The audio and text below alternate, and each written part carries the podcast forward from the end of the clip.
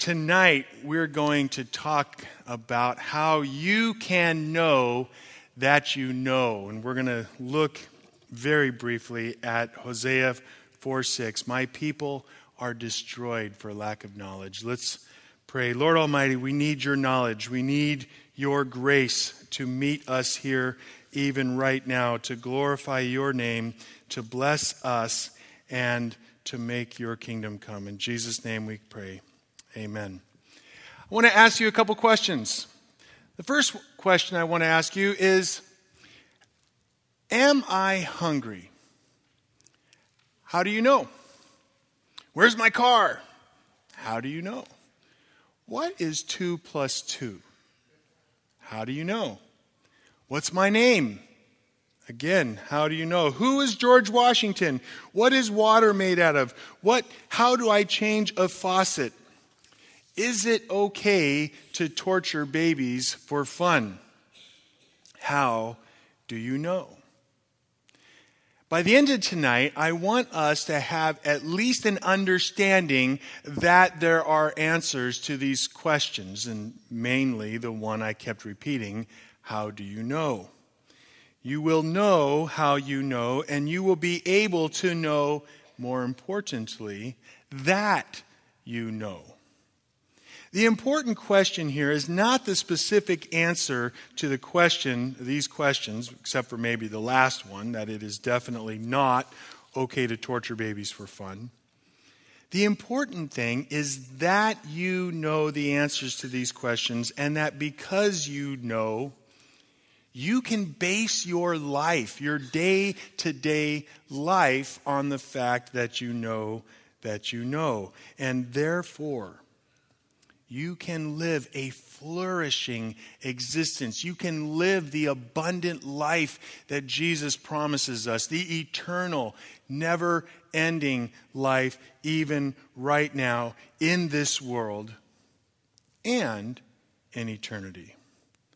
Asserting this same truth that you can know that you know. Negatively, God speaks to us through Hosea when he says, My people are destroyed. They do not have a flourishing existence. They do not have the abundant life because or for a lack of knowledge. Now, the best comment I've seen on this very well known verse is by one of my intellectual heroes, Dallas Willard. In his book, Knowing Christ Today, he says this He says, People perish for lack of knowledge because only knowledge permits, get this, assured access. What does that mean? It means you know that you know assured access to reality. And reality does not adjust itself to accommodate for our false beliefs, errors, or hesitations in actions. Life, reality, especially this flourishing, abundant life that Jesus promises to those who make themselves his student. Life demands a steady hand for good, and only knowledge applies, supplies this. This is true in the spiritual life as well as everywhere else. Unfortunately, in our current culture, we have two competing forces that want to deny everything we've said so far. The first is naturalism or materialism, scientism that thinks that that asserts that you can only know things that are empirically researched, that you can find out in a test tube, so to speak. The opposite error that also attacks the idea that you can know that you know goes under the title of postmodernism, is, is this idea of everything's relative. And we are only going to barely touch on both of these concepts because I don't want to put you all to sleep. But we're going to touch on these concepts. And I want you to know that you know there is truth you can grab.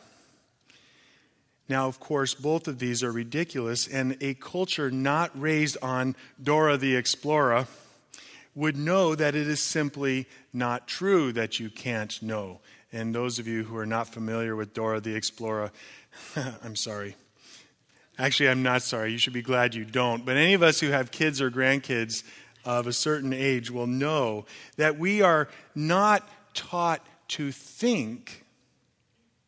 Instead, we are taught to endlessly repeat inane phrases of questionable veracity. I'm a map, I'm a map, I'm a map, I'm a map. Yes, that is what your grandkids are watching on a daily basis. Swiper, stop swiping. Okay, never mind. Moving on. now, it is true that you cannot prove God in a test tube. I will I will grant to the empiricists, the, the people who are saying that you can only know things in a test tube, I will grant to them that you cannot prove God's existence empirically.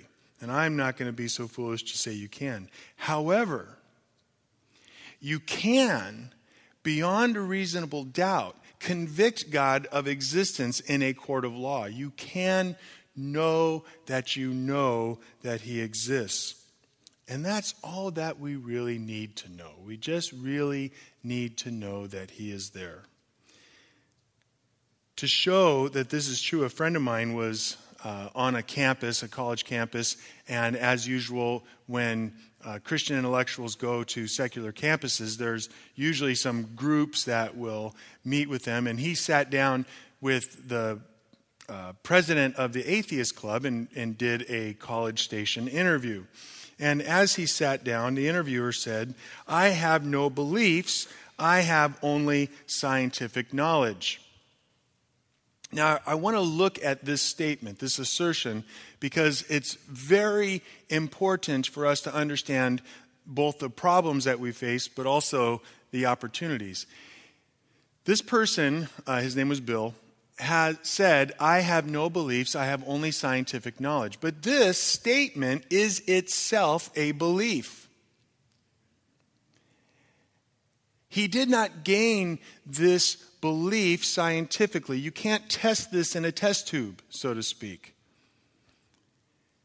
And because this is a belief, and this particular belief is a non scientific, you don't get it through empirical research it is self refuting. Now, self refuting simply means that the statement commits suicide. It doesn't match up to its own uh, standard of uh, criteria uh, uh for truth.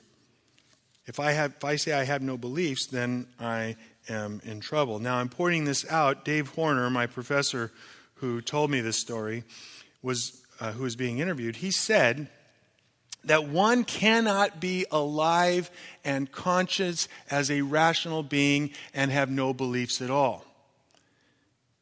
Now, I want you to hear this because every single person you've ever run into has beliefs. They have all kinds of beliefs. In fact, it's more important than that. Your cat has beliefs. If you have a cat or a dog, your cat or your dog has a thought. And this thought is if I go into this room, I will find some food. And that thought then is based on that cat or dog's experience, and it kind of cruises in there and says, Woohoo, food!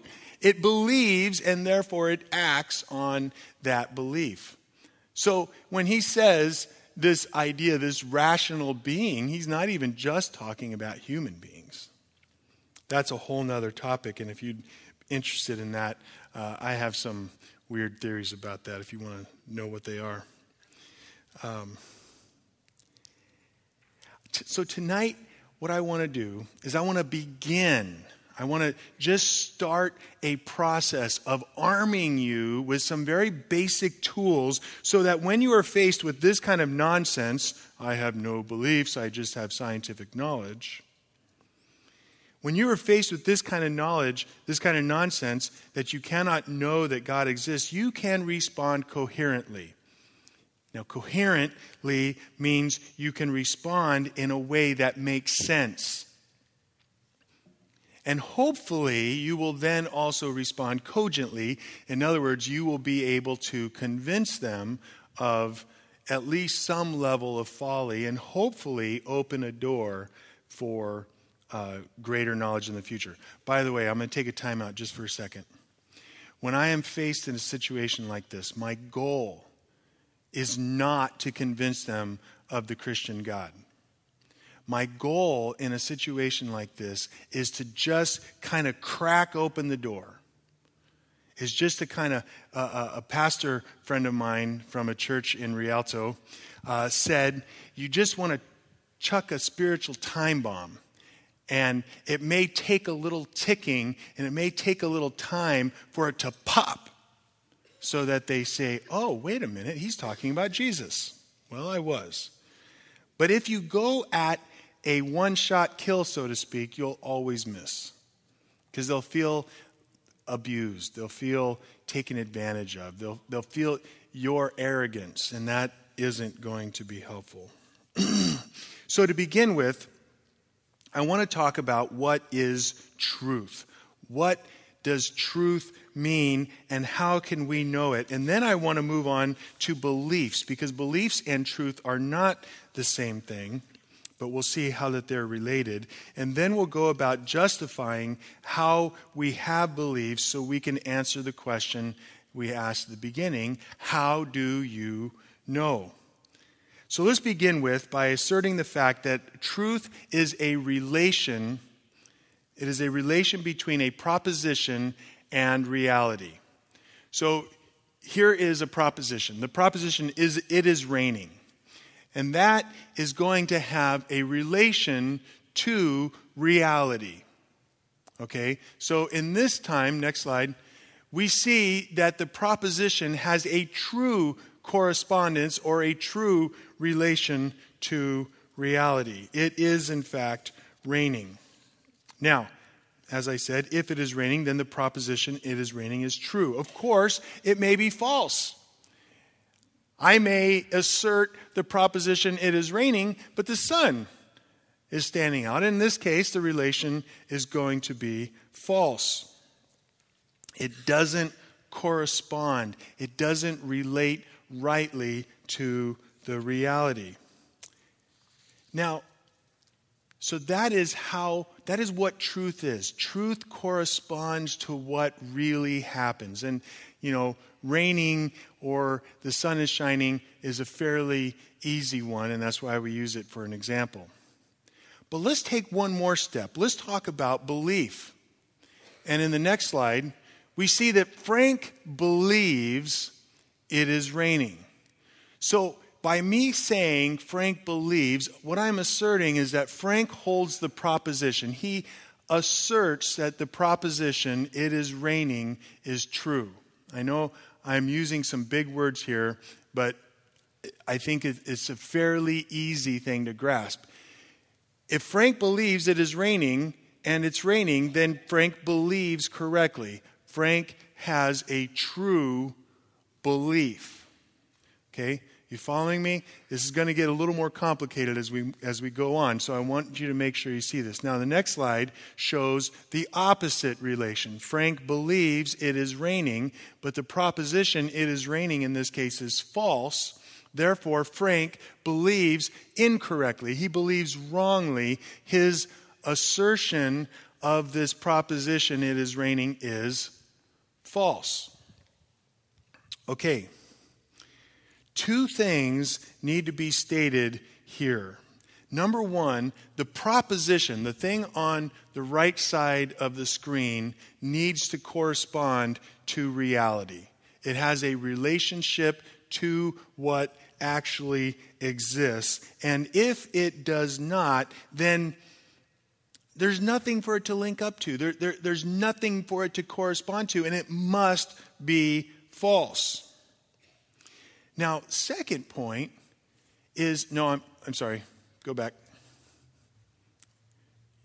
if you can. The second thing is that a belief is a holding to, it is a asserting of a proposition. I'm going to use some fancy words here. It is an epistemical. Oh man, I, I practiced that and then I blew it. Epistemological position. It is a belief assertion. It is a stance that one takes relative to a proposition. Now, don't forget, the proposition must be based on, must be founded on a correspondence or a right relationship to reality.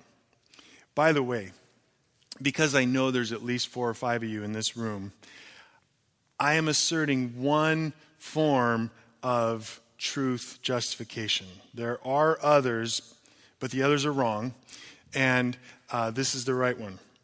If you want to know anything about the other three or four, talk to me later. now, hopefully, we will examine our beliefs. By the way, as Christians, we must examine our beliefs. The Bereans were given, uh, they were applauded for the fact that they went and examined the scriptures to find out if the beliefs that Paul was asserting were real. They wanted to know if his assertions about reality were in fact true. You owe it to yourself, to God, and to the world around you. Not just to say, well, I believe it because my church says it, or I believe it because, you know, everybody around me believes it. You owe it to examine your beliefs. And if you do, and if you give, are able to find and then give good evidence for your beliefs, then you will have what's considered a rational belief. You will have something that is based on good evidence. Now, let me stop here for a second because it's very important. It's very important to not only understand that rational beliefs are those that are based on good evidence, they're, they're founded on, as best we can understand, reality. But there are many in the culture around us who deny that that is even possible. Now, I don't want to fall into the camp of overgeneralizing. And we uh, Christians, and I have been guilty of this, are commonly accused of oversimplifying uh, postmodernism or relativism. Primarily, one of the things that they're attacking is you cannot have a rational belief based on or regarding a moral truth.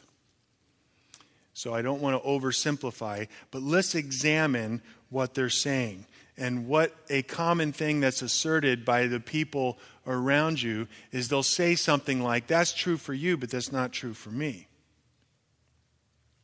I want to arm you for that exact comment because that particular one is very often given. First, you have to understand this is a belief. You're, it's not, it's, it's heard as a truth assertion, but it is not. It is actually a belief assertion. At best, if you, if you want to give it the, the best possible favorable interpretation of what they're saying, they're saying something like, You believe that, but I don't. And the fundamental answer to someone saying this is you need to say you can't be guilty of mixing up this idea of truth and this idea of belief. You can't be mixing up, you ought not to be mixing up this idea of truth being corresponding to reality, being a proposition asserting a reality, and a belief about a proposition. A belief about a proposition is grounded in reality. Um, once again, they are confusing truth and belief. The person who would state this obviously believes it, but he is not making a truth claim. He is making what I called earlier a belief assertion. Now, if you tell them that, if you tell them, by the way, you're not making a truth claim, you're just making a belief assertion, and, and really it, it falls on itself. It doesn't really ultimately make sense. It's self refuting, it commits suicide. If you say that, duck, because they might hit you. Because there is no argument. You, you, you can't argue rationally that this is true. Now, I know I, am simplifying things here. If you want to know a little bit more about this, we can talk about it. But ultimately, I think my assertion is correct. There is one more thing that you can say, and this is going to take a little bit of thought. And before we get there, I want to say something that my professors have been saying the last two and a half years. Don't worry about not getting everything I'm saying to you right now. Don't worry about the fact that after you walk out the door, 80% of what you've heard me say you'll forget. I want you to get number one, that there are really good answers to these questions, and you don't have to be afraid of the bluster. Number two, I want you to get that you can come to me and ask me, and we'll talk about these things. But number three, I want you to hear. Even if it's just for a moment, I want you to hear these concepts because you'll hear them again in the next however many weeks we're doing this series, however long it ends up. So put your thinking caps on because what we're going to do now is we're going to talk about the three laws of thought. Uh, the three laws of thought are older than Plato. Plato seems to be the person who first wrote them down, but he came up with three uh, laws of thought. The first is the law of identity, the law of non contradiction, and the law of the excluded middle. Again, what I want you to get out of this very commonsensical stuff that you have always believed, but you've never thought enough to put it into words, is that this really means something in your everyday thinking. Let's talk about what each of them are. The law of identity is, says basically something is the same of itself as itself and nothing else. You're like, duh. Come on, Greg. I thought you were giving us philosophy here believe it or not, there's a lot of people have a problem with this. The two that we're going to actually hit mostly tonight are the law of non contradiction, and that is something cannot be true and false at the same time and in the same way. And the third one is the law of the excluded middle. Something is either true or false. Now, let me illustrate these for you.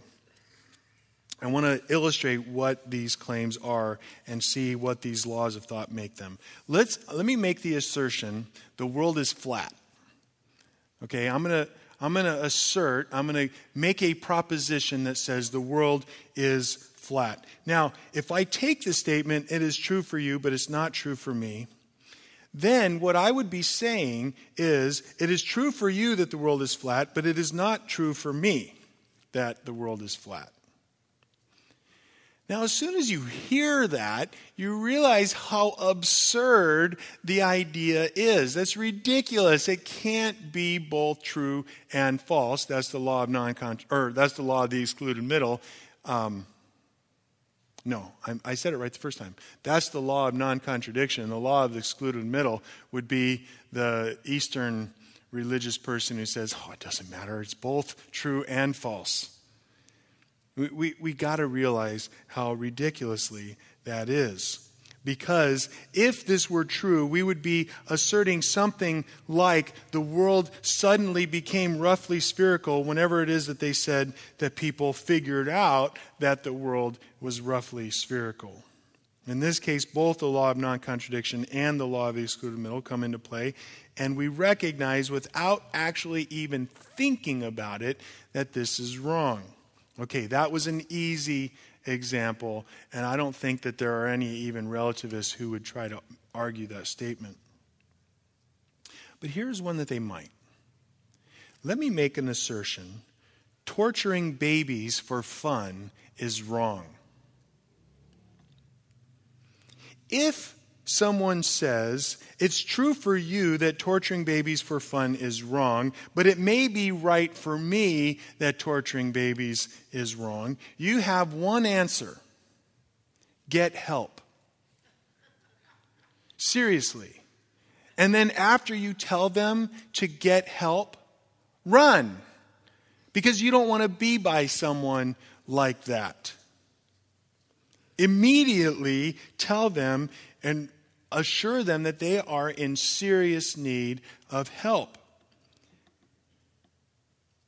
Yes, but you may say. But that is such an easy example and everybody knows that torturing babies for fun is wrong. Well, how do you know? how do you know that torturing babies for fun is wrong? Well, one answer might be I just know. It's just it's just reality. That by the way is going to make an argument I'm going to make in a few minutes. But you would also, and, and this would also be a coherent answer, you might say something like, well, there is a moral law that uh, torturing babies for fun is wrong. Actually, more likely, what you'll hear is someone say something to the effect of, well, I don't know, but I just know. The only way that you can know that torturing babies for fun is wrong is if there is a moral law. And if there is a moral law, then it may, and notice I said may, also be true that telling white lies is wrong. It may be true that holding bitterness in your heart against someone is wrong. And if that same moral law that condemns torturing little uh, babies for fun, if that uh, moral law asserts that, it may also assert that there are things that you're doing that are wrong. And what is true for you is going to also be true for me. Now, we have to be